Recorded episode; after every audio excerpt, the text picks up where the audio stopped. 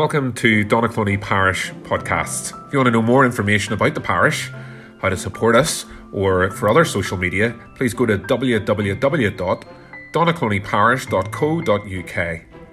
Thank you. Heavenly Father, we pray this morning. Open our eyes that we may see wonderful things in your law. For it's in Jesus' name we pray. Amen. Well, this morning we come to look at the 10th of the Ten Commandments. No coveting, do not covet. But before I look at the 10th commandment, can I remind you of those words from Jesus that we started our service? Luke chapter 12, verse 15. Jesus said to them, Watch out, be on your guard against all kinds of greed. A man's life does not consist in the abundance of his possessions. Or as I said in the ESV, it says, and Jesus said to them, Take care and be on your guard against all covetousness, for one's life does not consist in the abundance of his possessions. And how different that is from our world, how countercultural that truth is. Let's get back to Exodus chapter 20. Uh, let's flick back there. Exodus 20 and verse 17. You shall not covet your neighbor's house, you shall not covet your neighbor's wife his manservant or maidservant, his ox or donkey, or anything that belongs to your neighbour. Perhaps today in our semi urban setting, uh, we might substitute uh, different things in those places. So, for example, uh, a new car for an ox or a donkey, or we might have a new house for a, oh, yeah, you shall not cover your neighbour's house. Maybe they're not so different after all. And you might have heard the saying, the grass is always greener on the other side. Well, my dad, uh, he used to say, well, do you know why the grass is always greener? It's because you're always watering it. You're always spending time thinking about it. You're always wondering what that might be like. You're always wishing for it and spending energy there rather than where you are.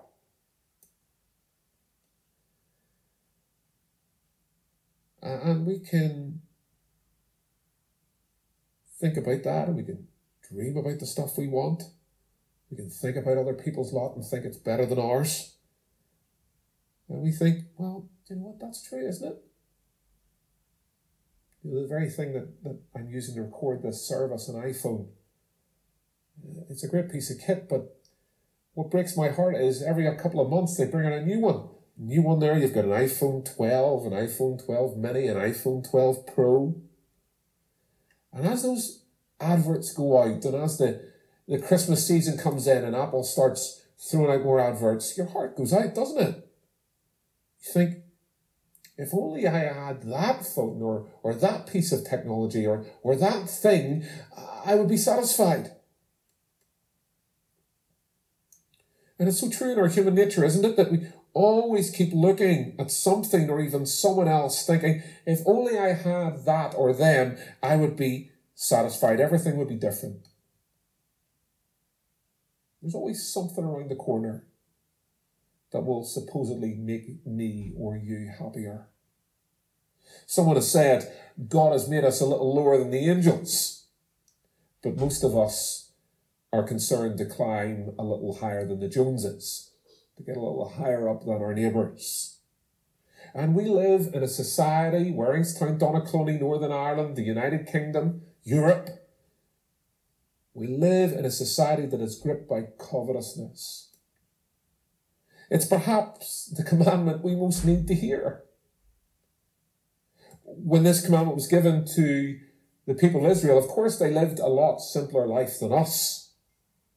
Look at it again, verse 17. You shall not covet your neighbor's house, you shall not covet your neighbor's wife, or his manservant, or maidservant, his ox, or donkey, or anything that belongs to your neighbour. That's really all they had. But still, this commandment was given because God knew their hearts. How much more is it needed in our society when people think that greed is good and money is God? And if someone else has got what we want, we'll do anything to get it. No, covenant is a fundamentally important commandment for us to listen to today. Yet it's perhaps the least known and obeyed. Because covetousness, unlike murder or even adultery or stealing, it's, it's internal rather than external.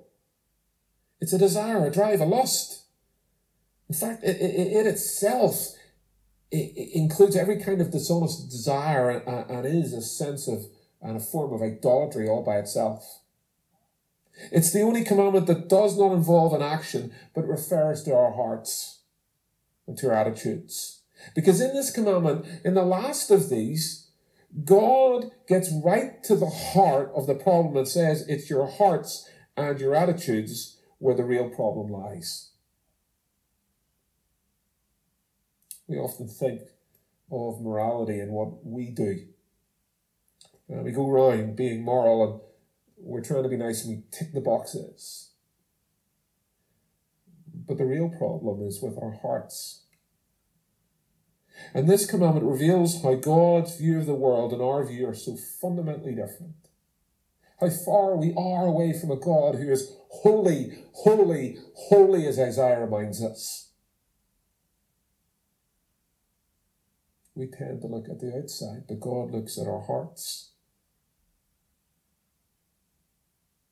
See, some of the worst sin cannot always be seen by us.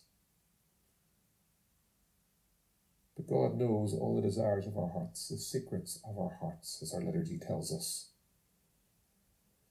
So you can pass laws to forbid what's stated in all the other commandments, but you can't frame a law to cover the tenth. So how do you enforce it? And anyway, even if you tried to enforce it, our society doesn't think there's much wrong with covetousness.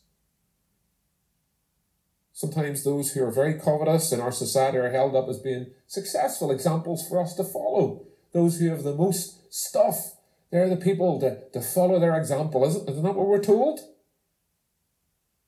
And they're idolized. They feature in the front of celebrity magazines.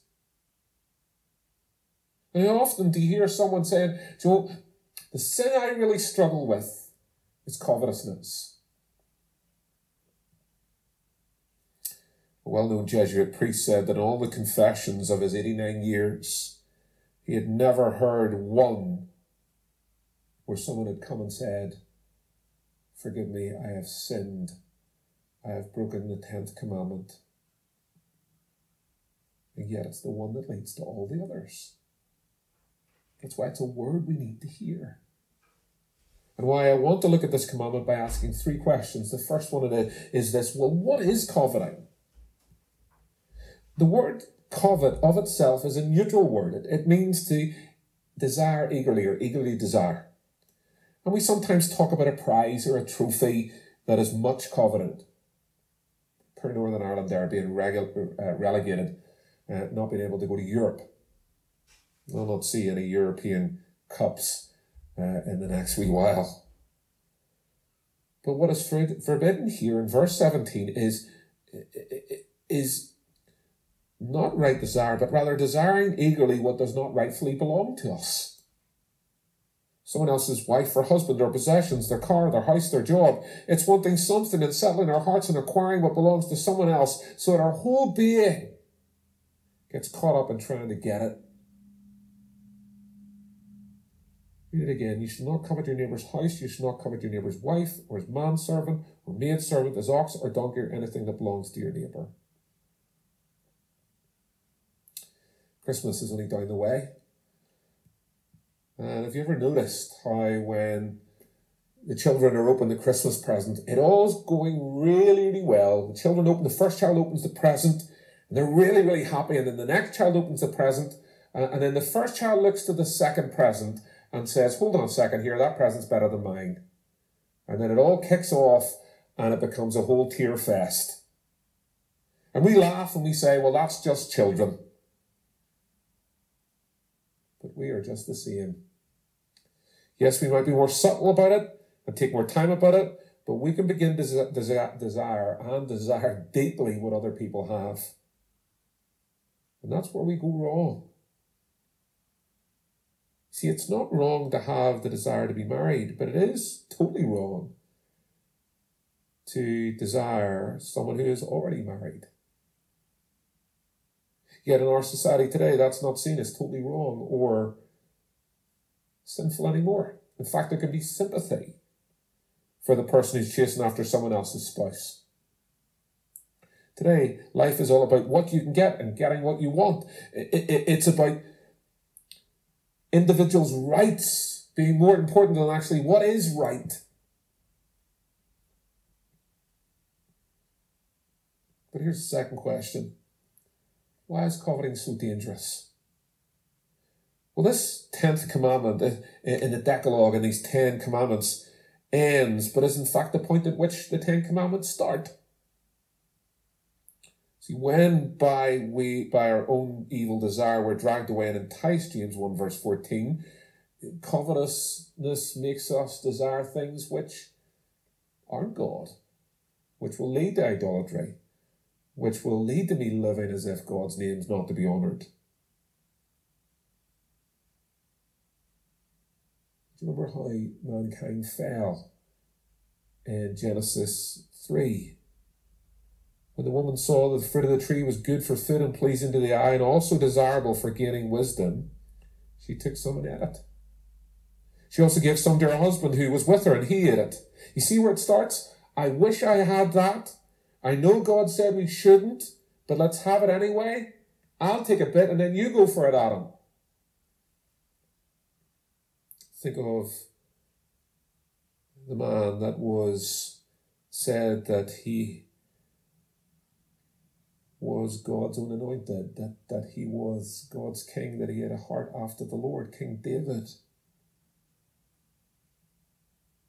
He covered another man's wife, Bathsheba, Uriah's wife. He committed adultery, he lied, he murdered, But the sin began with the tenth. The sin of lust and lying and murder began with the tenth commandment. Then King Ahab, ably assisted by his evil wife Jezebel, sinned comprehensively against the sixth, eighth, and ninth commandment when he saw Naboth's vineyard, wanted the vineyard, and then murdered Naboth to get the vineyard. But the root of his sin lay in the tenth commandment. And why is this commandment so dangerous? Because coveting cheats us. It lies to us that satisfaction is just around the corner. The Bible talks about the deceitfulness of wealth in Mark 4. It deceives us into thinking that if we get the things that we want, that we'll be fine and well and happy. But it never works out like that. It's like somebody said, it's like sitting your, your thirst with seawater. The more you drink, the more you want. King Solomon, who was probably wealthier than anyone else at the time, wrote in Ecclesiastes 5 Whoever loves money never has enough. Whoever loves wealth is never satisfied with his income, and the abundance of a rich man permits him no sleep. Secondly, it corrupts us. It, so it, so it, it cheats us and then it corrupts us.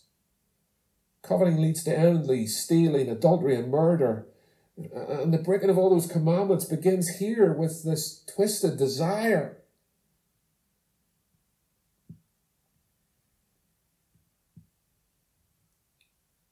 And it chokes us. It prevents us from both growing as Christians and serving Christ in the way we should. Remember the seed sown among the thorns in the parable of the sower? Mark 4, verses 18 and 19, Jesus said, Others, like seeds sown among the thorns, hear the word, but the worries of this life, the deceitfulness of wealth, and this desires for other things come in and choke the word, making it unfruitful. Covetousness chokes us and stops us growing.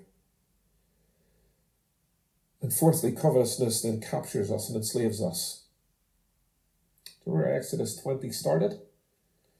Exodus 20 starts with saying, God spoke all these words I am the Lord your God who brought you out of Egypt, out of the land of slavery.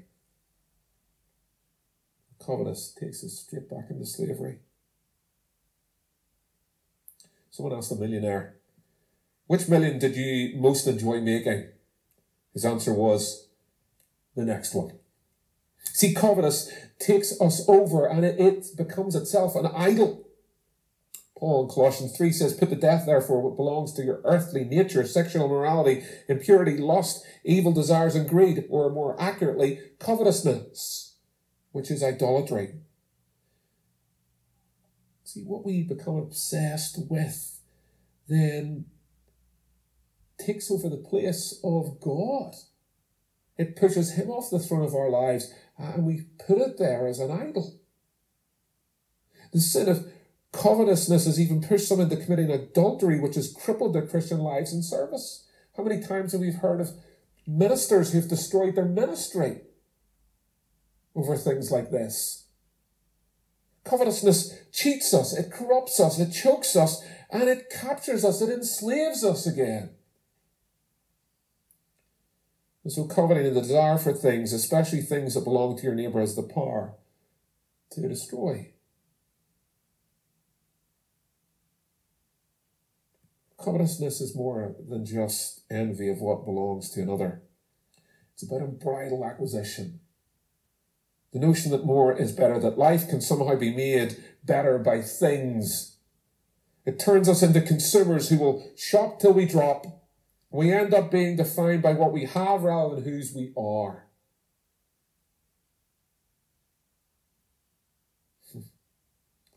That's why no coveting comes at the close of the commandments because the question is what will we be defined by? What we have or whose we are? Materialism, stuff, or a relationship with Almighty God through His Son, the Lord Jesus Christ? Will we abandon this relationship with God, the most precious thing that we could ever have? in order to enhance what we have and lose every single bit of it and worse when we die. So we've looked at what is coveting. We've looked at why it is so dangerous. And now we're going to say, we're going to ask the question, well, how do we fight it? Well, some people think that God is a God who likes to say no. That he's all about being restrictive and negative. He's a party pooper. But actually, behind every negative commandment are two positive principles. When God says no to us, it's for our protection and actually our provision. Do you notice in the start of the commandments that I, that I reminded us how God had saved his people from, from slavery? These commands are, are to show us what we get enslaved to And so, first of all, we need to come back and we need to go to the one who can rescue us God. We need to turn in repentance and ask for God to change us through his Son, the Lord Jesus Christ. That's the first thing we need to do. And in this, this commandment not the covet, God shows us how we can live with Him. God asks us to adopt a, a different attitude to fight the sin. Actually, there are three different attitudes that God can help us with here. The first one is contentment. Contentment. Paul, again, Philippians 4, Paul writes, I've learned to be content whatever the circumstances. I know what it is to be in need and I know what it is to have plenty. I've learned the secret of being content in any and every situation, whether well fed or hungry, whether living in plenty or in want. I wonder how many of us can, can repeat those words with pure sincerity. I know when I read those, they convict me. I get caught up with the world G.K. Chesterton said there are two ways to get enough. One is to accumulate more, and the other way is to want less. I think it's a brilliant thing. So when people ask you what you want for Christmas, you can just say, oh, I'm happy with what I got. Charles Spurgeon said, I like to go window shopping to see all the things I don't need to buy. I see it in my emails, I see it on Facebook, I see it on Amazon, I see it all over the place. Black Friday is a coming. I don't know what Black Friday is anyway. I think it's the the, the, the Friday of around Thanksgiving in America. It somehow found its way over to Northern Ireland. But if you know you're tempted in this area of gathering stuff,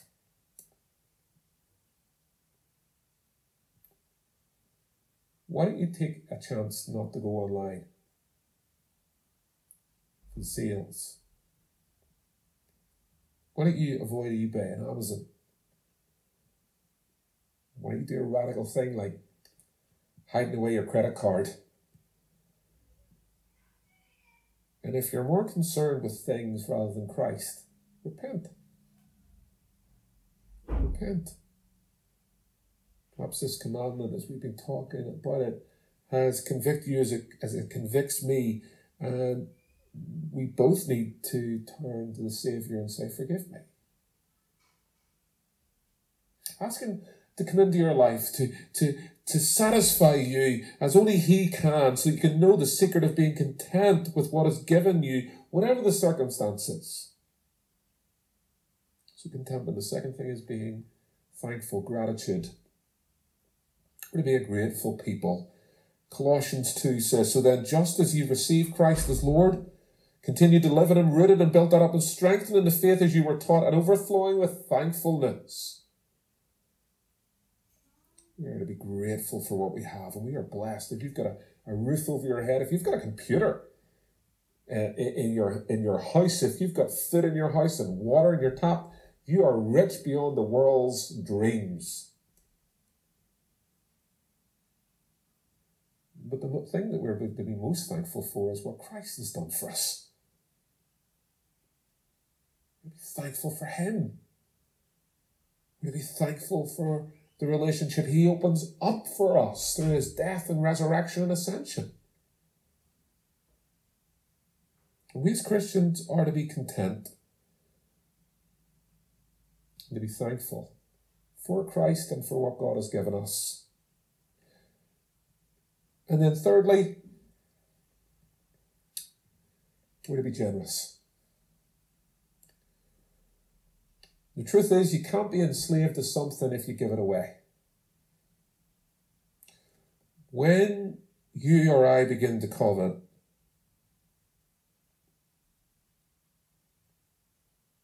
be generous. Be generous. Be generous give it to the Lord's work.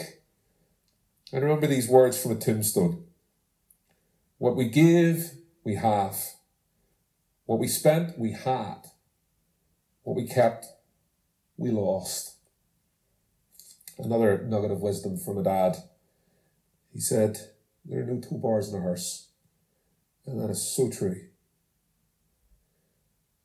And on the 13th of December, it was supposed to be next week now. We've changed it to the 13th of December. We have an opportunity to be generous with our gift day. And I want you to do something for me. I want you, after the sermon, to pray about what you're going to give. And I want you to give it with a thankful heart.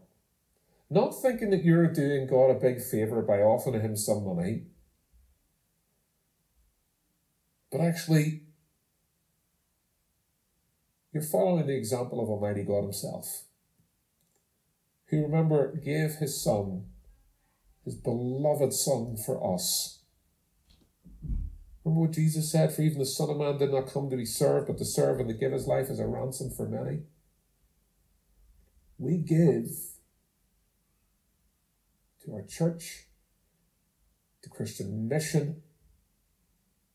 We give because God has given to us.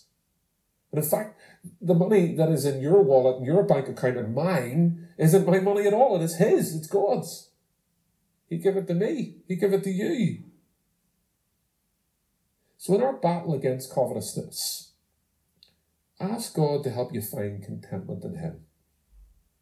Be thankful for all that God has given to you. As George often reminds us, Count your blessings, name them one by one, and it will surprise you what the Lord has done. And give back. Give back to God. Give what is already His.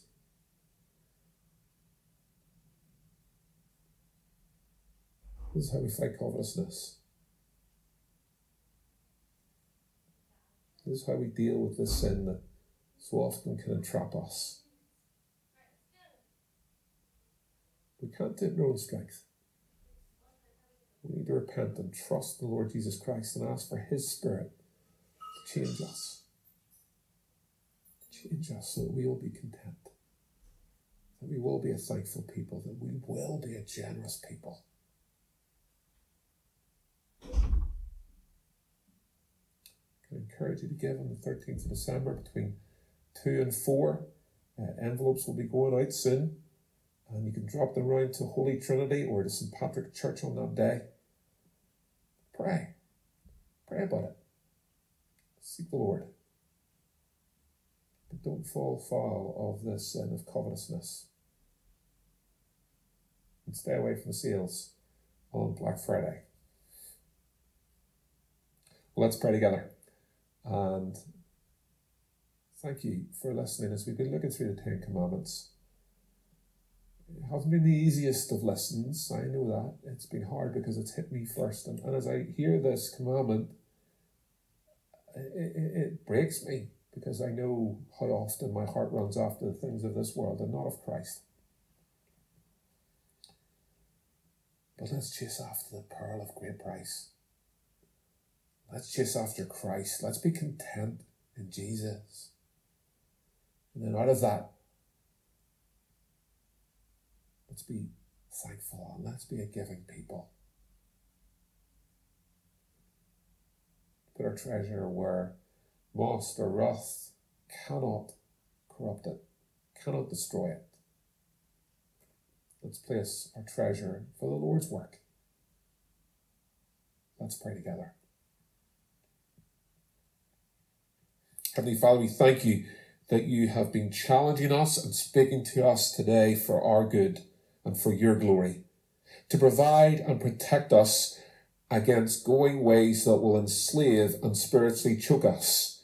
And as we've seen this morning, the way of covetousness and greed is a one way road to choke in our relationship with you and to open ourselves up to a whole myriad of sin. Lord, we pray, search out our hearts and help us to repent of this particular sin this morning. Lord, may your word and your spirit bring us to the place where we are content in Christ, whatever our circumstances. Because, Lord, in Christ we have the pearl of great price.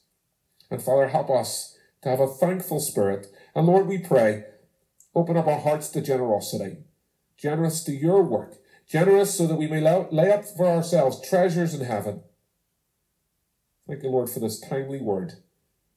And so keep on speaking to us through this word that we may truly learn to find all that we need in you.